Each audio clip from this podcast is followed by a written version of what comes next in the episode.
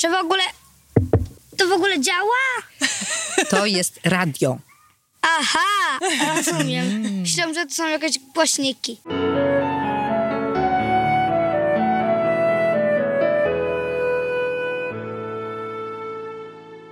Witamy w 43. odcinku podcastu Co się czyta? Za oknem piękna pogoda, więc porozmawiajmy może trochę o ogrodach, trochę o przyrodzie, trochę o książkach, które te tematy poruszają. A no oczywiście najlepsze miejsce na rozmowę o przyrodzie to jest po prostu ogród. Dlatego też zapraszamy serdecznie do ogrodu, do tak zwanego Ogrodu Otwartego w Poznaniu. I mamy dla was dzisiaj bardzo ciekawego gościa. Dzisiaj rozmawiamy z Magdaleną Garczarczyk, którą pamiętam jako Magdalena Garczarczyk! Ojejku, fakt. Teraz sobie przypomniałam. Spotkałyśmy się na warsztatach z opowiadania świata przy współpracy Anety Krus-Kąciak. I pamiętam, że zadaniem naszym było przedstawienie się w sposób najbardziej nas charakteryzujący. Mm-hmm. I ty właśnie przedstawiłaś się w taki bardzo, bardzo przebojowy sposób. Ja chyba zrobiłam coś takiego w rodzaju czarodziejskiego PIM, ponieważ tak, nie jestem osobą nadmiernie przebojową. Ale tak rozpoczynając, powiedz nam trochę o tym, co robisz. To ja może zacznę od tego, że też się nie uważam wcale za osobę przebojową. Mam to szczęście, że robię to, co lubię, że to mi bardzo sprawia dużą przyjemność, bo jestem architektem krajobrazu. Przez 4 lat pracowałam jako projektant i inspektor na budowach, a teraz zajmuję się najczęściej jednak edukacją, czyli robimy warsztaty edukacyjne, ogrodnicze, przyrodnicze z zakresu edukacji przestrzennej dla dzieci, dla dorosłych, dla całych rodzin, dla seniorów, czyli dla bardzo różnych grup. No i mam cały czas takie poczucie, że ta praca mnie cały czas rozwija, cały czas bawi, cały czas się nie nudzę i może stąd taka moja jakaś tam siła czy tam werwa, bo ja się nie odbieram za osobę przebojową. Raczej bym powiedziała, jest to szczęście, że robię to, co lubię. No to jest rzeczywiście wielkie szczęście. Dzisiaj jesteśmy na pierwszym? Czy na jednym z pierwszych? Znaczy, to jest takie pierwsze otwarte spotkanie warsztatowe dla dzieci, rodziców, mieszkańców w Ogrodzie Otwartym na Wildzie. Chciałam zapytać o jedną rzecz. Coraz częściej słyszy się słowo permakultura. Coraz częściej słyszymy to hasło. Wiele osób się zajmuje permakulturą, prowadzi blogi. Czym właściwie jest permakultura? Myślę, że tyle, ile osób zajmujących się permakulturą, tyle zdań. Ja bym powiedziała, że przede wszystkim jest to pewien sposób życia, bo to też permakultura bardzo często jest też wymiennie stosowana z tą głęboką ekologią, czyli z podejściem do życia biorącym pod uwagę inne osoby, ale też zwierzęta, ale też naturę, przyrodę i takie spojrzenie na świat przez pryzmat nie bycia egoistą, tylko ekolistą. Czyli jesteśmy jakby częścią większej wspólnoty z innymi istotami. No i z tego się wywodzi takie przekonanie, że na przykład ogrody permakulturowe, chyba to jest najbardziej rozpowszechnione w takim rozumieniu, czyli są te takie działania, które jakby nie powodują uszkodzeń, czy też po prostu kopania w matce ziemi, tak? Czyli jakby szanujemy tą ziemię, jaka jest. Nie ingerujemy za bardzo, czyli jakby to jest zupełnie inna forma uprawy niż to, co my znamy, że głęboka orka, przekopywanie, przekładanie tym szpadlem. Tutaj jest szacunek do tej natury i do tej ziemi, jako też takiej wartości. Ale też na przykład w permakulturze mieszczą się cała edukacja alternatywna, która podąża za dziećmi, komunikacja bez przemocy, dzieciństwo bliskości, budownictwo z, nie wiem, gliny i słomy, czyli te naturalne, naturalna kuchnia. To jest bardzo dużo takich odpowiedników i permakultura to jest tak zwane 7 takich różnych filarów, które odpowiadają na 7 różnych potrzeb, tak? Czyli na przykład jest to też mieszkanie, jest to jedzenie, jest to edukacja, jest to też rozwój, bo to też się rozumie też w formie jakby rozwoju osobistego.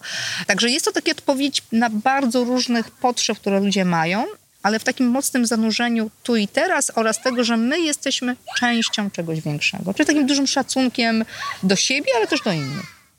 Jak realizować permakulturę w edukacji? W edukacji właśnie skierowanej dla najmłodszych, gdzie wiemy, że często jest to temat dosyć trudny i nie zawsze to tak wygląda, jak powinno wyglądać. To nie będę mówiła o własnych doświadczeniach, bo być może one są wątpliwe, być może ktoś się ze mną nie zgodzi, ale jak dla mnie to jest przede wszystkim podążanie za dzieckiem. Jeżeli mówimy o edukacji, czy też jakimś, no właśnie, nie tyle edukacji, to doświadczaniu przyrody, czyli zapraszanie dziecka do różnych działań, w których dziecko może doświadczyć. Czyli może tak jak dzisiaj wziąć młotek i gwoździe i wbijać te gwoździe i zobaczyć cały proces, jak ta deska się wygina, że ona czasami pęka, że gwóźdź się wygina. No, może nie mówimy dzieciom oczywiście o naprężeniach i siłach, bo to do tego będzie czas, ale dziecko to zrozumie, doświadczy i jak przyjdzie czas na edukację w szkole, ono już będzie miało własne doświadczenia. Czyli to jest taka po prostu zabawa z naturą, zabawa z poznawaniem świata. Dla mnie jest to też po prostu... Nauka przez doświadczanie. Nauka przez doświadczanie, ale też taka dobra zabawa, tak? Czyli jakby też wykorzystanie naszych dorosłych potencjałów i kreatywności w tym, żeby po prostu mieć dobry czas. Czyli jakby nie podchodzenie do tego, że muszę teraz, zaraz, albo że to jest taki program i muszę go zrealizować, tylko bardziej podążanie za dzieckiem. Czyli jak dziecko pyta się, na przykład dopytuje, no to w tym momencie otwiera się cała przestrzeń do różnych narracji, a jeżeli mniej odpowiada na nasze zachęty, no to może jeszcze musi przyjść pewien czas. I dla mnie wydaje się, że to jest taki szacunek i do tego dziecka, i do samego procesu doświadczania przyrody, ale też szacunek do mnie samej, no bo dlaczego ja mam robić coś, z czym się męczę? Może ja powinnam robić coś, czym jest mi po prostu dobrze. A jeżeli mi jest tym dobrze, no to wiadomo, że dziecko patrząc na tego dorosłego, nie wiem, nauczyciela, rodzica, no przegląda się w nim jak w lustrze, no bo to jest chyba najgorsze, jeżeli nauczyciele się męczą w szkole i mówią, że dzieci mają się być szczęśliwe. No one tu widzą, że oni się męczą. No to prawda. To jest jakby moje takie podejście autorskie, ale aczkolwiek nie wiem, na ile ono jest zgodne z tą permakulturą. Znaczy na pewno jest to też nastosowane na język bez przemocy, taki język bliskości, budowania relacji i dobrej zabawy. Tak jak mówiłaś, ile jest ludzi, tyle jest też podejść do danego tematu. Czym właściwie jest ogród społeczny? Jak to funkcjonuje?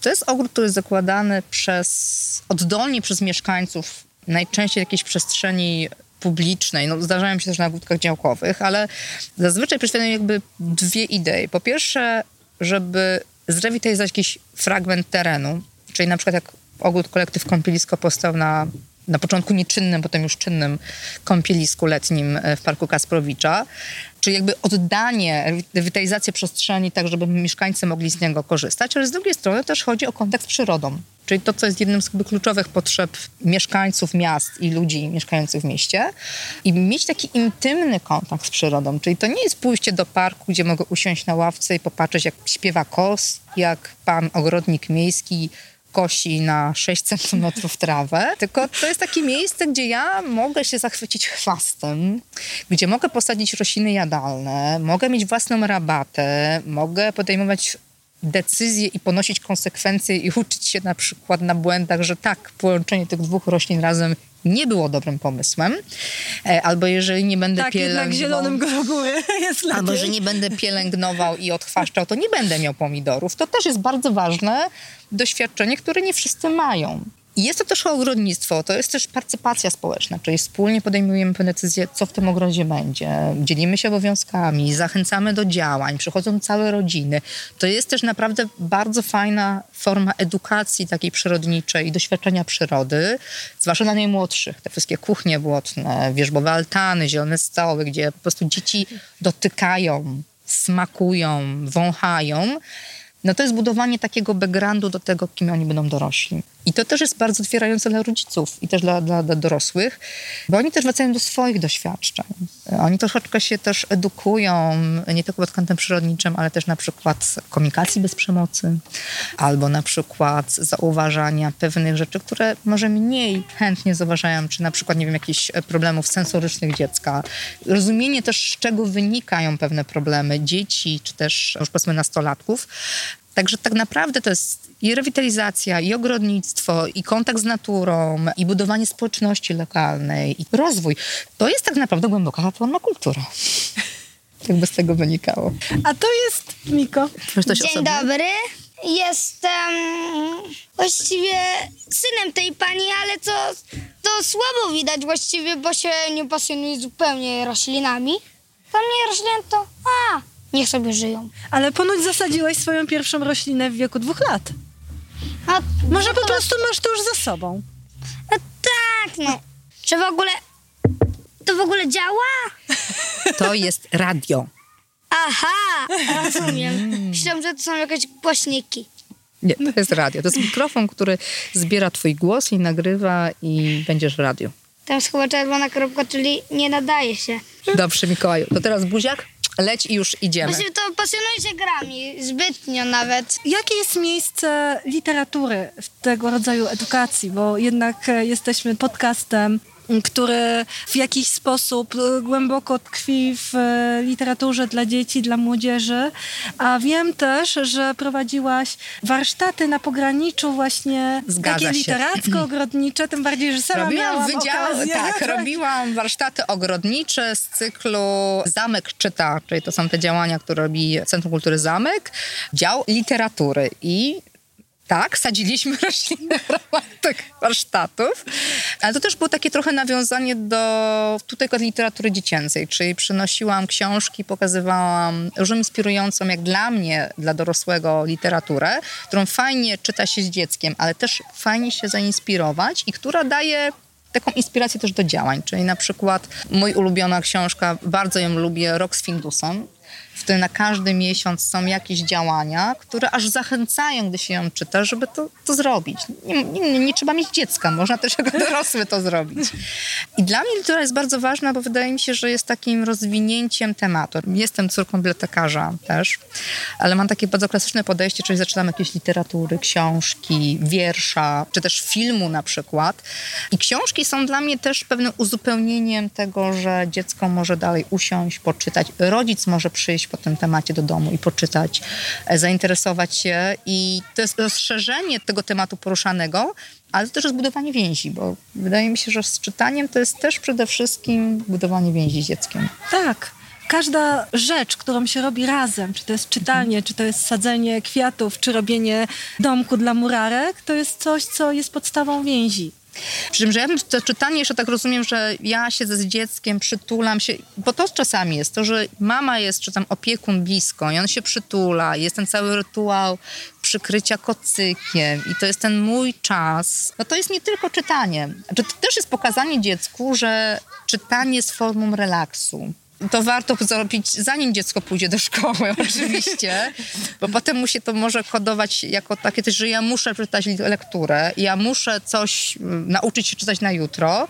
No więc pokazanie, że to jest cały rytuał i przy tym odpoczywamy, przy tym relaksujemy się, mamy różne pomysły, spędzamy czas razem, no jest fantastyczne i wydaje mi się, że przy murarkach budowanie domku na murarków też można dać więź, ale już nie ma tego rytuału, tego kocyka, herbatki, tej rozmowy. Wiele mam. Ja miałam dokładnie to samo doświadczenie. Zamieniło rytuał karmienia piersią wieczorny na rytuał czytania książki.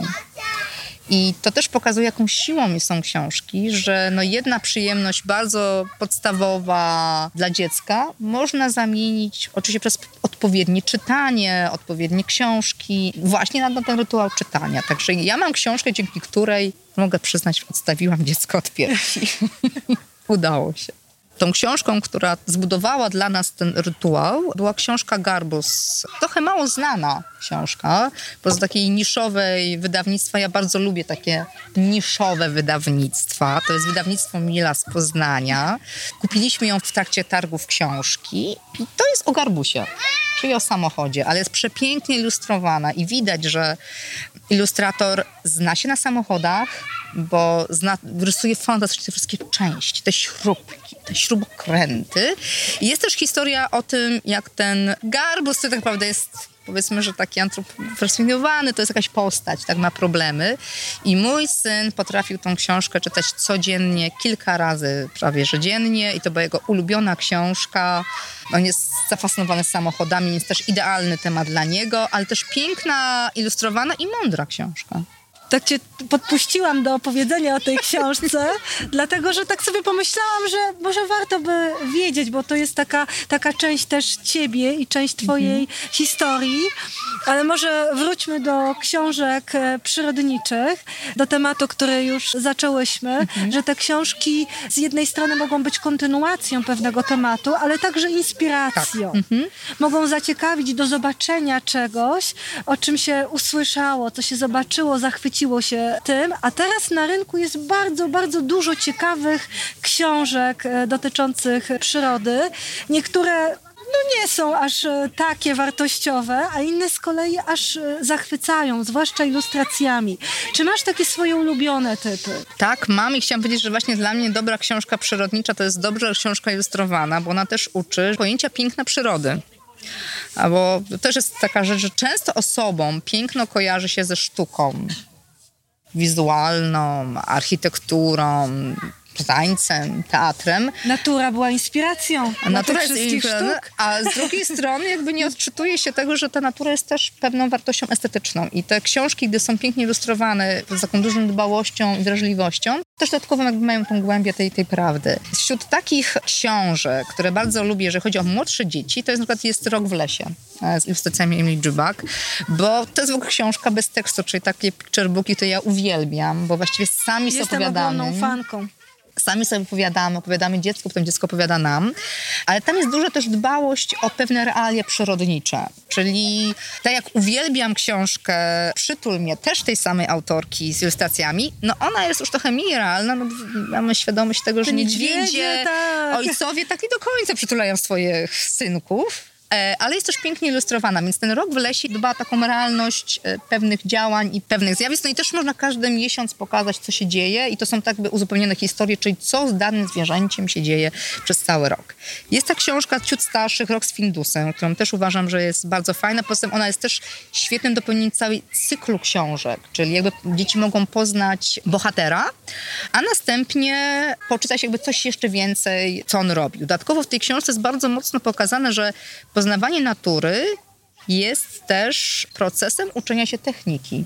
O tym też często nie myślimy, że od natury zaczęły się w ogóle pojęcie wykorzystania sił natury, tworzenia pewnych narzędzi, później pewnych maszyn. I tak naprawdę poznawanie przyrody to jest nie tylko biologia i geografia, ale jak najbardziej fizyka, chemia oraz mechanizacja nawet, tak? To jest ta technika. I to tam w tej książce bardzo mocno właśnie jest podkreślone. Poza tym Findus jest kotem, ale jest chłopcem, jest taki zadziorny, przez to mi jest bardzo bliski. Inną mi taką książką jest też Rox Linea, gdzie też jest podobny temat, bohaterką jest bardzo dziewczynka. Bardzo podobna książka. Więc może też ona szybciej trafi do dziewczynek. Z innych książek to ja też bardzo lubię Oryty Przyroda, która z jednej strony trochę jest jak... Tak, oczywiście, uwielbiamy, zresztą mój syn naprawdę też uwielbia książki tego autora. Cała saga komiksu o puszczy, czyli Umarły las, Nieumarły las, już takim gagiem, na trochę starszych dzieci oczywiście. Saga o ryjówkach, tak. Dokładnie, ale Oryty Przyroda też pokazuje jak właśnie też co się dzieje z perspektywy tego lasu w różnych porach roku, ale jest też niesamowity ten background naukowy. Zresztą tu widać, że napisały z Wajrakiem książkę, która jest bardzo mocno osadzona w realiach takich naukowych. Czyli już tam nie ma niedźwiedzia, który przytula swojego syna, tylko pokazuje rzeczy, które naprawdę, żeby je doznać, trzeba czasami do tej Puszczy Białowieskiej pojechać.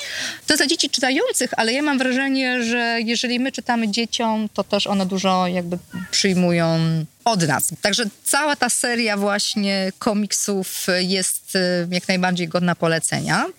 Mój syn nie do końca interesuje się przyrodą. To jest też taka rzecz, która... kontrowersyjna. Znaczy, myślę sobie, że jak ktoś sadził roślinę po raz pierwszy mając 2 lata, to już potem w wieku 8 lat jest mniej zainteresowany. Ale były też pewne książki, które mu gdzieś tam mocno zapadały w głowę i na przykład zwykłe wydawnictwo, czy zwykłe Multico wydawnictwo o przyrodzie, pięknie ilustrowane, powodowało to, że nie miał czytać, ale po prostu bardzo chętnie wartował.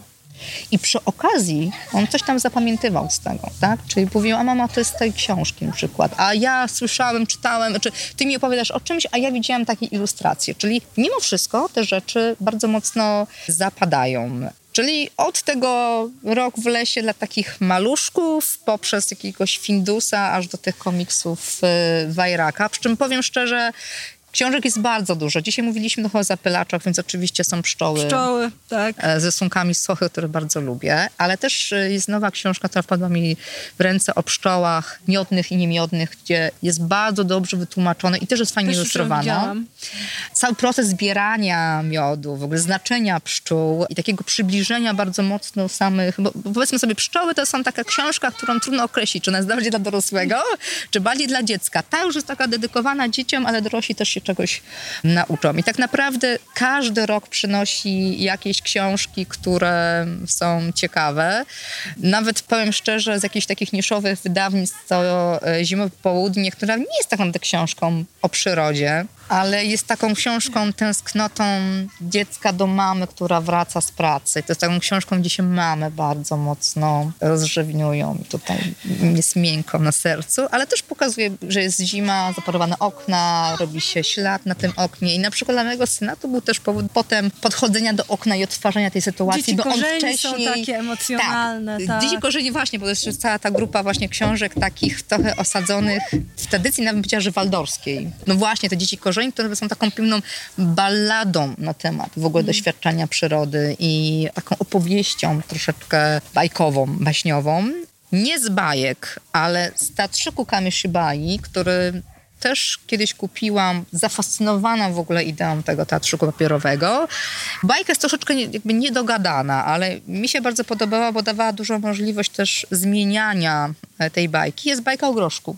Czyli w ogóle o tym, jak to wysypały się nasiona z groszku, wyrósł nowy groszek i pokazanie cały czas tej cykliczności.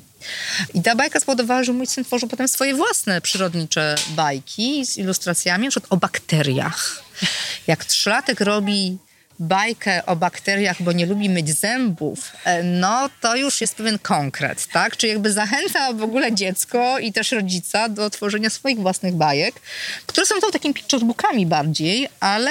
przybliżają pewne problemy. W tym momencie były bardzo ważne dla mojego syna i co dziwniejsze, to jest bajka, która jest hitem w kategorii trzylatków. To znaczy, jak przychodziły potem do nas znajomi z młodszymi dziećmi, ja z Mikołajem opowiadałam tą bajkę i ta bajka zawsze się bardzo podobała. Także mojego syna bajka o bakteriach i nie myciu zębów też polecam. Może kiedyś wydamy.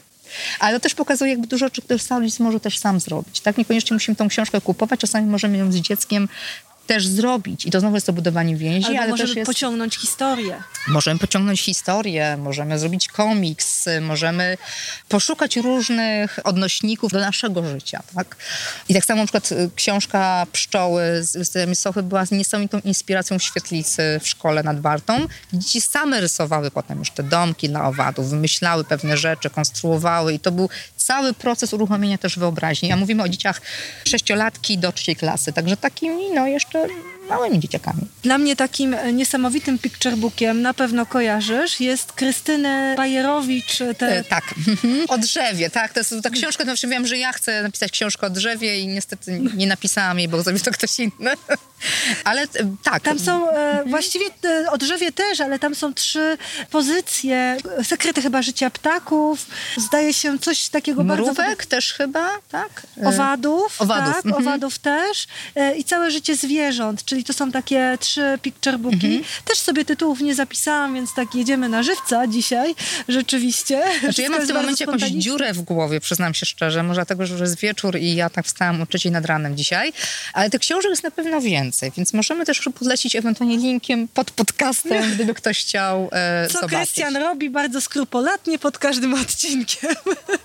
Są jeszcze stare książki i taką ważną dla mojego syna książką była książka z mojego dzieciństwa w języku niemieckim, którego ja nie znam i nigdy nie znałam. Przywieziona z DDR-u, to była piękna książka, kiedy no powiedzmy w 80. no była pewna posłucha na rynku wydawniczym. Ona była pięknie wydana na grubych papierze i opowiadała po prostu historię myszy. Że myszy, tam czmiele i w ogóle, ale była przepięknie ilustrowana i też była w takich realiach przyrodniczych. I o tym, że myszy się na zimę wnoszą do domu, no to dzieci mieszkające w mieście mogą w ogóle tego nie doznać. Także wydaje mi się, że też pewną inspiracją jest to, że są te książki, które my pamiętamy z dzieciństwa i wracamy do naszego dzieciństwa i do tych podkładów, które były dla nas ważne. A bardzo często na przykład książka o lesie, ona taki ma tytuł, o lesie, na którym ja pamiętam, że była moją ulubioną książką. Trochę jest też o leśnikach też, komu po co jest leśnik na przykład. Mego syna też fascynowała. Także warto już wykorzystywać te stare książki. Wracać do tego, co do nas tak bardzo przemawiało, bo to może też przekonać dzieci do tego, żeby wejść w ten świat. No i wówczas to też jest inna grafika, bo powiedzmy sobie te książki często miały litografię, często były wykonywane techniką akwareli i to jest zupełnie inna odbiór estetyczny niż te to disneyowskie książki. Tak. Znaczy przepraszam, chciałam powiedzieć... cały temat tutaj z panią Basią Górecką. Znaczy może to jest tak, bo to chyba Disney mógłby się obrazić, ale chodzi o takie typowe książki, które są teraz wszędzie lansowane bardzo często. Ich już jest coraz mniej, są w odwrocie. Jest coraz większe zainteresowanie tą taką porządną ilustracją. I właśnie chodzi o to, żeby nauczyć estetyki dziecka. Tak, wydaje mi się, że te stare książki, one są czasami trudne w odbiorze, ale są ciekawe. Z przyrody, no to oczywiście W lesie. I to jest popbook, czyli po prostu składana książka. Wydało to wydawnictwo Dwie Siostry. I ten ukryty nasz cudowny Historia leniwca, którą często wykorzystuję na warsztatach i w szkole. I wszystkie dzieci chcą słuchać o tym leniwcu. I one wracają do tej książki, takiej mantry. Zwłaszcza jeżeli tą książkę się stosuje jako w takim dwupaku z Popville, czyli jak się powstało miasto. To jest świetna edukacja architektoniczna. No i na drugą stronę mamy o tym, jak to ludzie niszczą lasy. Ale przychodzi ten człowiek, który jednak sadzi ten las, więc jest nadzieja i jeszcze jest morze. To jest też taka bardzo mocno wnikająca, dzieci naprawdę przeżywają tą historię z tym leniwcem. To jest też fantastyczny temat do zaczęcia rozmowy o tym, co to jest drzewo, jak wyhodować drzewa, jak się sieje drzewo, tak, z nasion. I to mogą wychodzić bardzo ciekawe też projekty badawcze. Zrobiliśmy pętlę i to był właśnie taki nasz wywiad, odcinek rozpoczynający cykl kilku odcinków dotyczących przyrody i naszych związków z przyrodą. Bardzo dziękuję Ci za rozmowę. To ja bardzo dziękuję, szczególnie za Waszą cierpliwość, że tak długo czekaliście po warsztatach. Wszystkie książki, o których mówi Magda, jest ich całkiem sporo. Oczywiście wypisane są na naszej stronie cosieczyta.pl/43. Zapraszamy za tydzień i do usłyszenia.